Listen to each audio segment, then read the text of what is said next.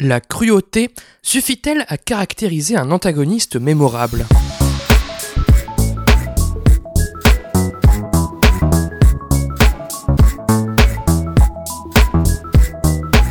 Salut et bienvenue dans ce 48e numéro de Comment c'est raconté, le podcast qui déconstruit les scénarios un dimanche sur deux. Aujourd'hui, la plus emblématique des recettes gauloises est en péril avec le film d'animation français Astérix, le secret de la potion magique, écrit par Alexandre Astier, co-réalisé par ce dernier et Louis Clichy, sorti au cinéma en décembre 2018. Ce sera l'occasion pour nous d'établir la composition idéale d'un antagoniste à travers le terrible Sulfurix.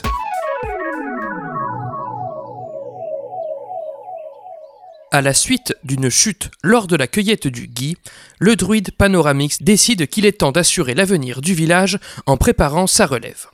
Accompagné d'Astérix et Obélix, il entreprend de parcourir le monde gaulois à la recherche d'un jeune druide talentueux à qui transmettre le secret de la potion magique.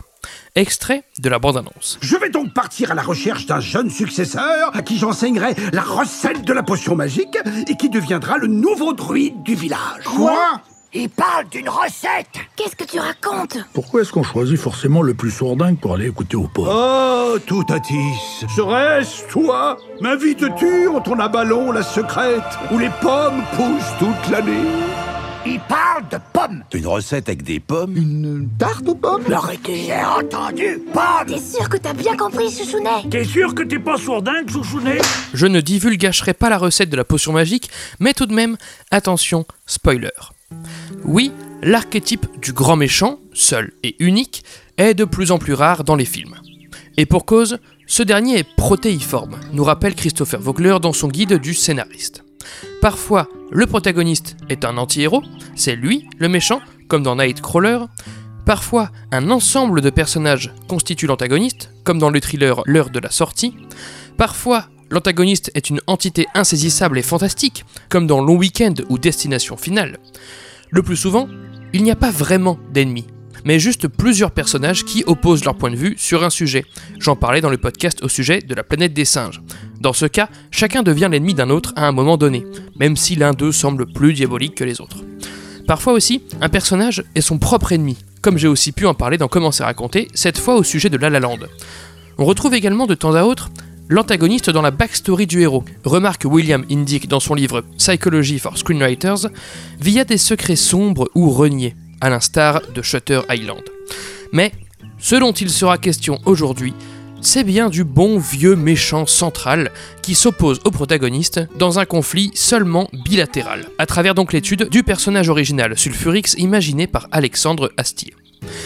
Si simple et élémentaire puisse sembler cette opposition gentil-méchant, si réductrice et limitée puisse-t-elle paraître, elle peut néanmoins bénéficier, de nos jours encore, de beaucoup de profondeur et d'intérêt.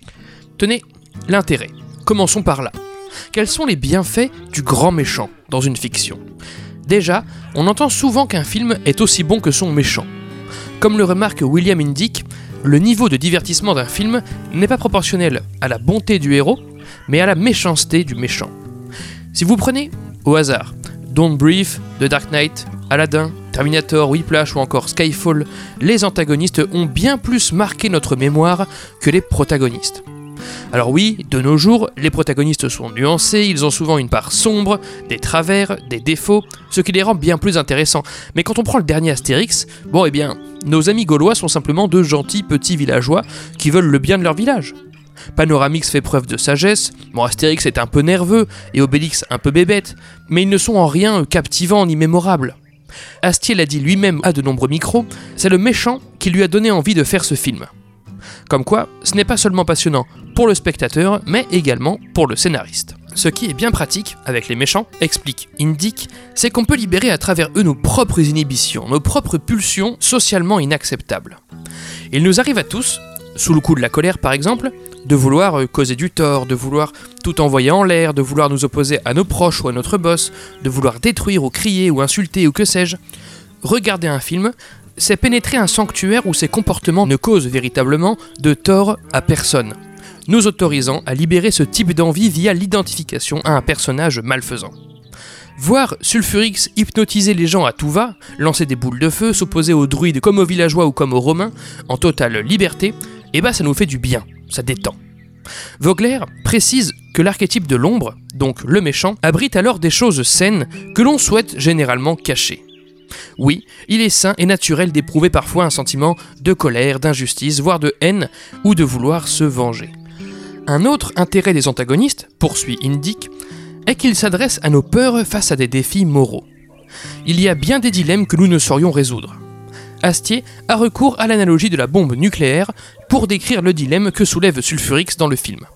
La potion doit-elle rester secrète car trop puissante, mais alors profiter à un petit nombre de privilégiés, ou doit-elle profiter au plus grand nombre au risque d'une escalade de violence L'antagoniste met ici les pieds dans le plat et force le héros comme le spectateur à se positionner sur la question.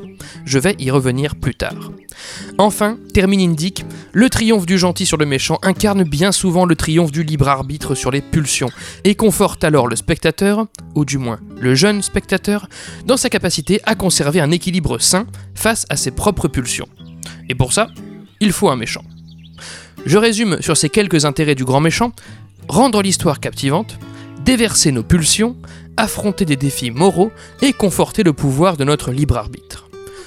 Abordons maintenant les principales caractéristiques qui font d'un antagoniste un bon antagoniste. Dans l'étude, que je cite souvent, menée par des lecteurs de scénarios américains sur les principales raisons de refus d'un projet, figure en cinquième position le caractère exclusivement gratuit du méchant, démoniaque juste pour le plaisir d'être démoniaque. En effet, notre vision du grand méchant absolu pousse parfois des scénaristes à mettre un salaud ultime en travers de la route de leur protagoniste, motivé uniquement par le plaisir de causer du tort. Sauf que cela n'est pas très crédible. Le spectateur ne croit pas au gentil parfait, ni au méchant absolu. Cela n'existe pas. Donc tout d'abord, un antagoniste est un personnage comme les autres. Il a des raisons d'agir comme il agit, il a peut-être une passion, des amis, et surtout des qualités. Dans le making-of d'Astérix, Le secret de la potion magique, Astier confesse justement en avoir marre des méchants grotesques et ridicules, et vante alors le caractère improvisateur et intelligent de Sulfurix, quand bien même le personnage est un peu secoué, nous dit-il. Un moyen infaillible pour un scénariste de développer un méchant humain est déjà de ne pas le détester, explique Aaron Sorkin dans une masterclass en ligne. Quand on déteste son propre personnage, on le caricature, on le rabaisse, on le réduit, et donc on n'en fait plus un personnage comme les autres, mais un stéréotype. En revanche, si comme Astier, vous aimez en priorité votre antagoniste, ou si à défaut de l'aimer, à minima, vous le comprenez, alors vous lui ferez bénéficier d'une caractérisation forte, riche et intéressante. Sulfurix a un passé de druide à succès. Sa volonté de s'emparer de la recette de la potion magique est née d'une opinion politique forte. Il forme brillamment le jeune Téléphérix tel un parfait pédagogue. Enfin, sa haine des druides et de leur prétendue sagesse trouve racine dans une divergence de point de vue sur leur rigidité et l'intérêt de leur magie. Alors oui, le personnage est présenté dans la pénombre, en plein orage, à travers un rire démoniaque, vêtu d'une peau et d'un crâne de bête, et présente une ombre menaçante et un prénom très évocateur, mais Sulfurix s'avère en réalité plus profond et plus complexe que l'antagoniste diabolique lambda. L'idée n'est bien sûr pas de vanter un comportement dangereux, de le justifier ou de l'excuser, mais bien de le comprendre. Là encore, faisons bien la différence entre sympathie et empathie. Voilà pourquoi John York avance dans Into the Woods qu'un bon scénariste nous fait s'identifier à n'importe qui. Même les pires ordures, les pires méchants, ont leurs raisons. Humaniser son antagoniste, l'élever au niveau des autres personnages en termes de complexité et de caractérisation, permet aussi de rendre son récit plus intelligent d'une manière générale. Tolstoï a effectivement remarqué que les meilleures histoires racontent non pas le bien contre le mal, mais le bien contre le bien. On en parlait, là encore au sujet de la planète des singes, le point de vue d'un personnage doit être élevé à la crédibilité de celui des autres. Et puis, ce qui est bien avec Sulfurix, c'est que sa backstory nous est très vite énoncée. Nous comprenons l'injustice dont il a fait les frais, à savoir qu'on lui préféra Panoramix alors qu'à l'époque la magie de Sulfurix était plus utile que la sienne, puis que tout le monde se désintéressa de son pouvoir du feu. Ainsi, nous est épargné le trope du movie rent, évoqué dans l'épisode du podcast consacré à Scream, où le méchant attend la fin du film pour déballer son histoire et la source de sa colère, tout ça. Non, ici Astier joue carte sur table, il exprime bien vite les motivations qui animent son cher méchant. Mais Humaniser son antagoniste n'est évidemment pas la seule clé du méchant réussi. Une deuxième caractéristique importante figure dans son rapport au protagoniste. Un antagoniste doit idéalement être construit en fonction du héros. Du coup, pour commencer, qui est le protagoniste d'Astérix le secret de la potion magique? Assez naïvement, à la lecture du titre, on peut se dire qu'il s'agit d'Astérix. Eh bien non. Si vous vous rappelez la définition qu'on énonçait en parlant d'Old Boy dans le podcast, un protagoniste est le personnage moteur, et surtout celui qui affronte le plus d'obstacles ou a le plus en jeu. Ici, dès la scène d'intro, l'histoire est centrée sur Panoramix. C'est lui qui prend la décision de partir en quête d'un remplaçant, c'est lui qui fait passer un casting de druide, c'est lui qui a la lourde responsabilité de l'avenir de la potion magique, ainsi Astérix, Obélix et le village ne font que se plier à la volonté de leur druide. Panoramix est le protagoniste du film et cela, Louis Clichy et Alexandre Astier le confessent d'ailleurs dans le making-of. Vous l'aurez remarqué, c'est effectivement en fonction du protagoniste Panoramix que l'antagoniste Sulfurix a été écrit. Ces deux personnages ont, par exemple, passé le concours de druide ensemble, le premier ayant été préféré au second. D'abord, pour corser l'aventure, le méchant doit être le personnage le plus habilité à attaquer la faiblesse du héros, propose John Truby dans son anatomie du scénario. Puisque Panoramix a gagné son concours de druide face à Sulfurix, avec un sort beau mais inutile de cailloux qui s'amoncellent créant un cairn géant, et puisque Panoramix cherche un successeur, Sulfurix convainc le jeune prétendant Téléphérix de présenter à Panoramix un magnifique sort tout aussi poétique et inutile, à savoir une nuée de papillons. D'ailleurs, les compagnons du druide trouvent ce sort assez nul, mais Panoramix tombe dans le piège et sélectionne bel et bien Téléphérix. Ici, l'antagoniste connaît suffisamment bien le protagoniste et exploite son faible pour la jolie magie inutile, ce qui le rend d'autant plus dangereux pour nos héros. Plus tard, quand le village sera assiégé à feu et à sang, et que Sulfurix fera face à Panoramix, ce dernier se trouvera, dans un premier temps, bien impuissant face à un druide capable de créer des boules de feu, là où lui ne sait rien faire d'autre que sa potion magique. Le caractère improvisateur dont parlait Astier s'attaque de front au caractère sage et pacifique du protagoniste, alors désemparé. Vogler conclut, toujours dans son best-seller, que le méchant défie le héros. Ce n'est pas qu'une opposition, c'est un véritable défi. D'ailleurs, remarque Michael Hodge dans Writing Screenplays That Sell, le thème émerge lorsque les similitudes entre le protagoniste et l'antagoniste sont révélées. Ce qui rejoint Sulfurix et Panoramix, à mon avis, est le rapport à la création. Tous deux sont druides, tous deux inventent, cuisinent et préparent des sortilèges originaux. À partir de là, nos deux personnages divergent à travers deux écoles distinctes. Panoramix opte pour une création douce, pacifique, rigoureuse et surtout répétitive. Le méchant lui fait effectivement remarquer qu'il a passé sa vie à servir le même sempiternel potage à son village. Sulfurix, de son côté, opte pour une création plus chaotique lorsqu'il crée la potion qui le met en fusion. Une création plus émancipée, comme lorsqu'il apprend à Téléphérix à se débarrasser des conventions de druides. Mais surtout une création plus sulfureuse. Rappelons que son principal sort est de créer du feu, quoi de plus dévastateur. De fait, le récit oppose la création sage à la création sulfureuse, la rigueur à l'émancipation, la répétition à l'improvisation ou au chaos.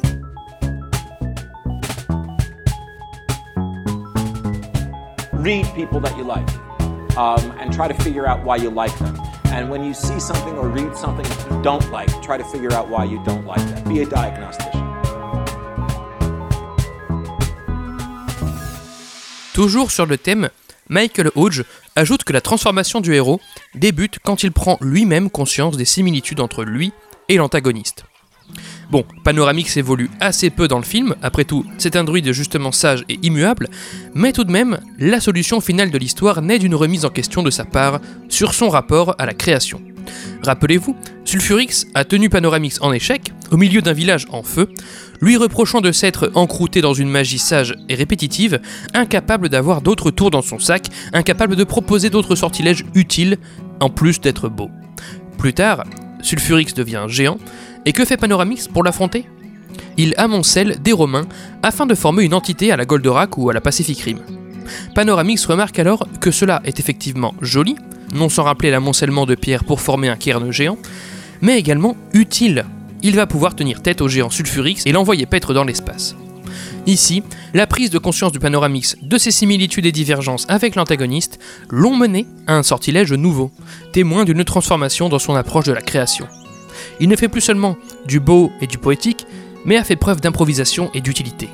Bref, cette opposition donne raison à William Indick, toujours dans son livre Psychology for Screenwriters, quand il avance que l'archétype de l'ombre est l'alter ego réprimé du héros et pas juste un genre de côté obscur. Les deux personnages sont aussi complémentaires qu'ils semblent opposés, et tout l'enjeu pour le protagoniste est de comprendre sa propre identité. Panoramix se croit trop vieux pour le job? Non, lui fait comprendre Sulfurix, puisque ce dernier par exemple est toujours autant en forme. Pano n'est pas trop vieux, sa magie et ses méthodes sont trop vieilles, son comportement et son état d'esprit le sont également. Sulfurix contraint Panoramix à exprimer, au climax du film, la créativité improvisatrice qu'il a réprimée ces nombreuses dernières années. Sulfurix n'est pas le côté obscur, il est l'alter ego réprimé.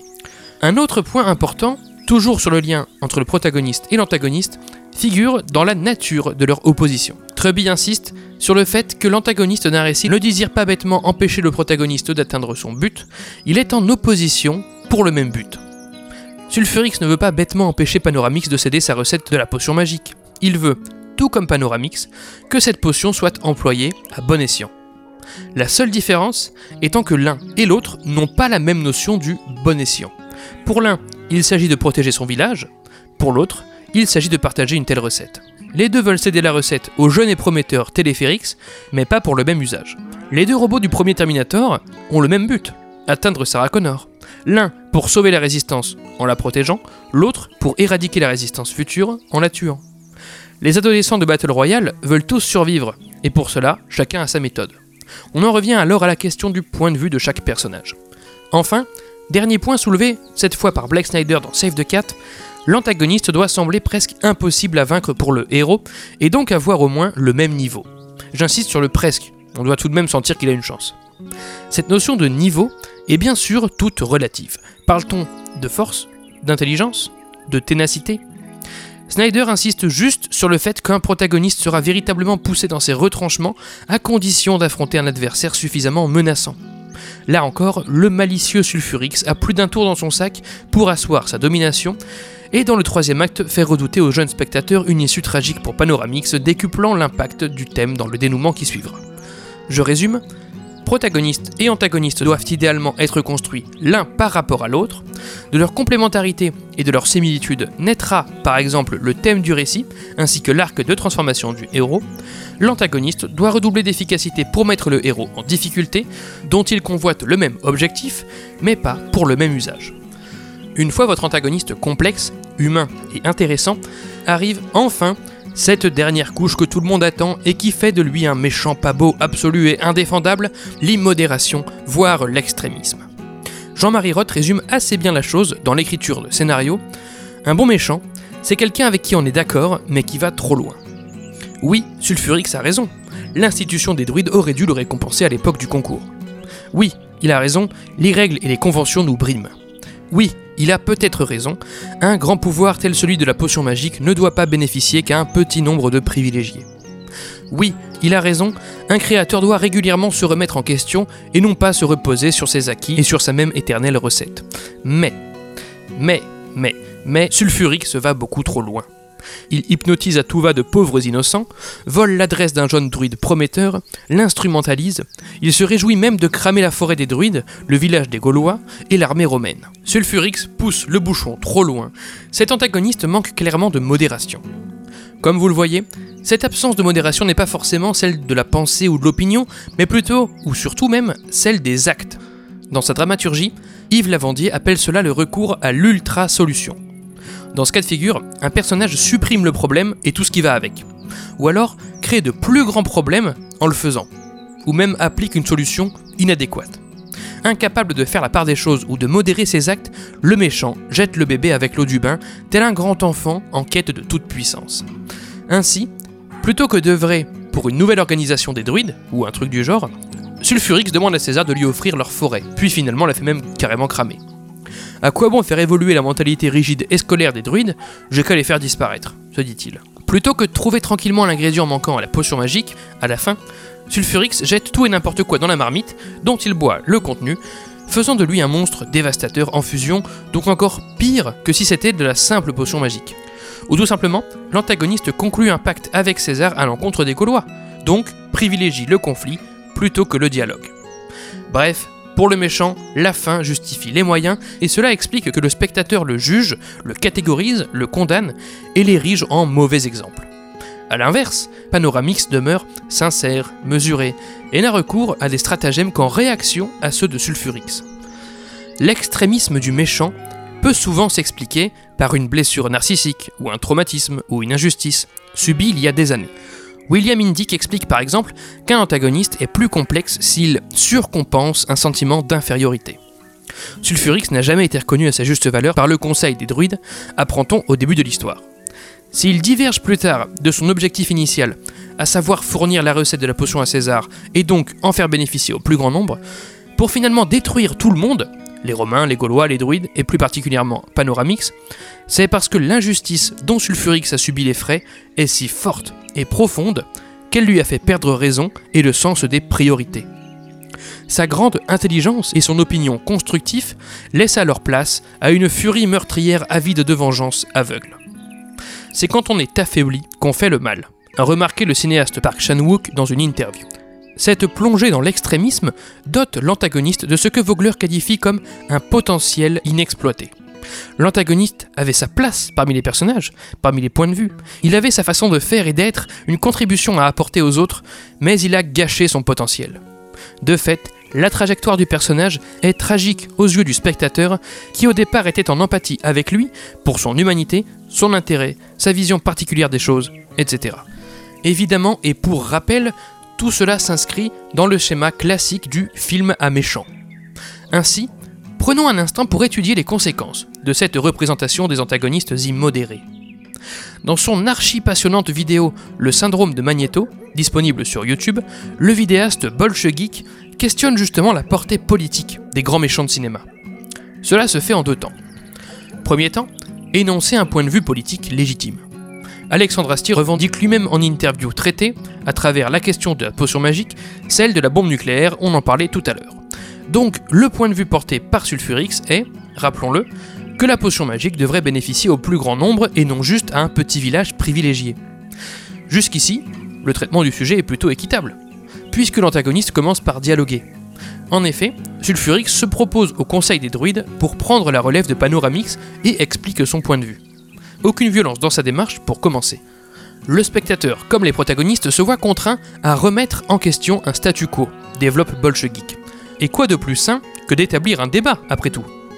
Le vidéaste remarque ainsi que l'antagoniste est prêt à aborder des débats épineux et à trancher dans des dilemmes susceptibles de donner lieu à de nombreux morts ou à de nombreuses injustices.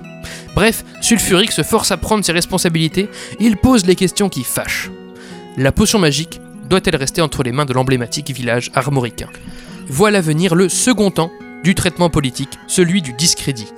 Vous souvenez-vous dans l'épisode du podcast consacré à 12 hommes en colère, quand je parlais des deux grandes façons de réfuter une thèse en sophistique. Soit on s'en prend à la thèse elle-même, soit on s'en prend à l'auteur de la thèse. Dans les films traditionnels à grands méchants, tels celui d'Astier, le discrédit se fait suivant la deuxième technique. En faisant sombrer l'antagoniste dans l'extrémisme et dans l'immodération, on balaye du même coup son point de vue. Astérix, le secret de la potion magique, n'entre pas dans le débat. Jamais un peu de potion n'est prêté à d'autres communautés. Jamais les Gaulois ne se posent la question de leurs privilèges. Jamais Sulfurix n'a l'occasion de démontrer ni de tester son point de vue. Non, puisque, pour lui, la fin justifie les moyens, et puisqu'il est extrême et violent, alors par effet de halo, le spectateur est, intentionnellement ou non, invité par le scénariste à rejeter sa thèse. Quelque part, on ressort du film en se disant que les Gaulois ont raison de garder la potion pour eux. Le méchant, remarque Christopher Vogler, c'est la route que l'on n'a pas prise. Ainsi, l'antagoniste est bien pratique pour des adultes quand ils veulent diaboliser un comportement auprès de leurs enfants afin de les en prévenir.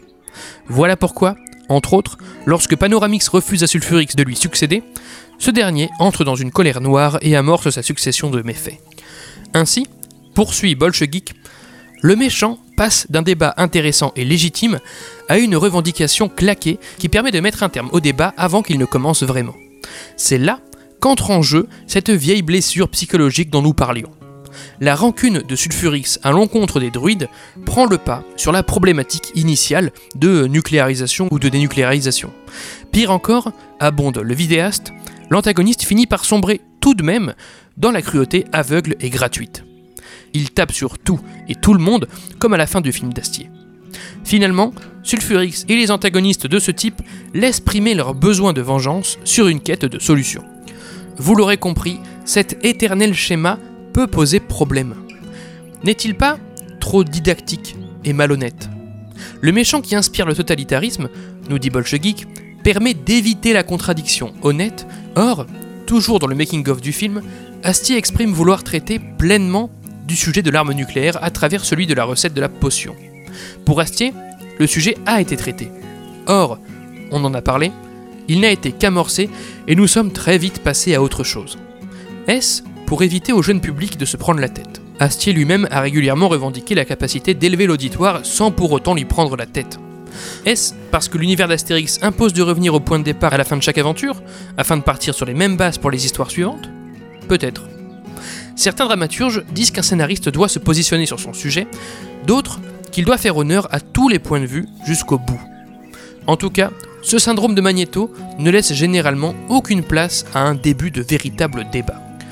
Le vidéaste questionne ainsi la représentation du gentil modéré face à l'antagoniste en colère. N'est-ce pas normal d'être en colère, voire parfois extrême? Cela ne témoigne-t-il pas d'un mal-être plus universel? À travers la position de la modération, n'est-elle pas justement celle de quelqu'un qui n'a pas connu la vraie souffrance, la vraie injustice, et qui demande à d'autres de se calmer sans se questionner sur ses privilèges et sans empathie? D'ailleurs, le dialogue a-t-il toujours été la solution? Et puis, sans parler, termine le vidéaste du fait que la violence de l'antagoniste est généralement diabolisée dans le film, là où celle du protagoniste est célébrée. Quand Panoramix envoie Sulfurix dans l'atmosphère, le spectateur est invité à se réjouir de cette solution, comme on serait invité à se réjouir des forces de l'ordre qui neutralisent un manifestant désespéré. Oui, le parallèle semble un peu extrême, et je ne prête aucunement à Asti des intentions politiques à travers son film. Justement, rappelons en conclusion que, s'il est souhaitable de rendre son méchant intéressant, il est d'autant plus souhaitable de faire un minima honneur à son point de vue. Fondu au noir pour ce 48e numéro de Comment c'est raconté. Merci pour votre écoute, j'espère qu'il vous a intéressé. Retrouvez toutes les sources de cet épisode et tous les liens du podcast dans la description et sur ccrpodcast.fr, dont Facebook, Instagram, SoundCloud, Spotify, tout ça, mais encore et surtout Apple Podcast. Pour ce dernier, je vous invite à laisser 5 étoiles et un commentaire, c'est très important pour le référencement du podcast. Podcast dont l'habillage musical était signé Rémi Le Sueur, je le rappelle, et l'Octa Tetra Conta remercie. N'oubliez pas qu'une retranscription de chaque numéro de Comment c'est raconté est sur Medium pour pouvoir lire les analyses à tête reposée. Je m'appelle Baptiste Rambaud, disponible sur Twitter pour répondre à vos questions, à vos réactions, et vous donne donc rendez-vous dans deux semaines pour la 49e séance. Ciao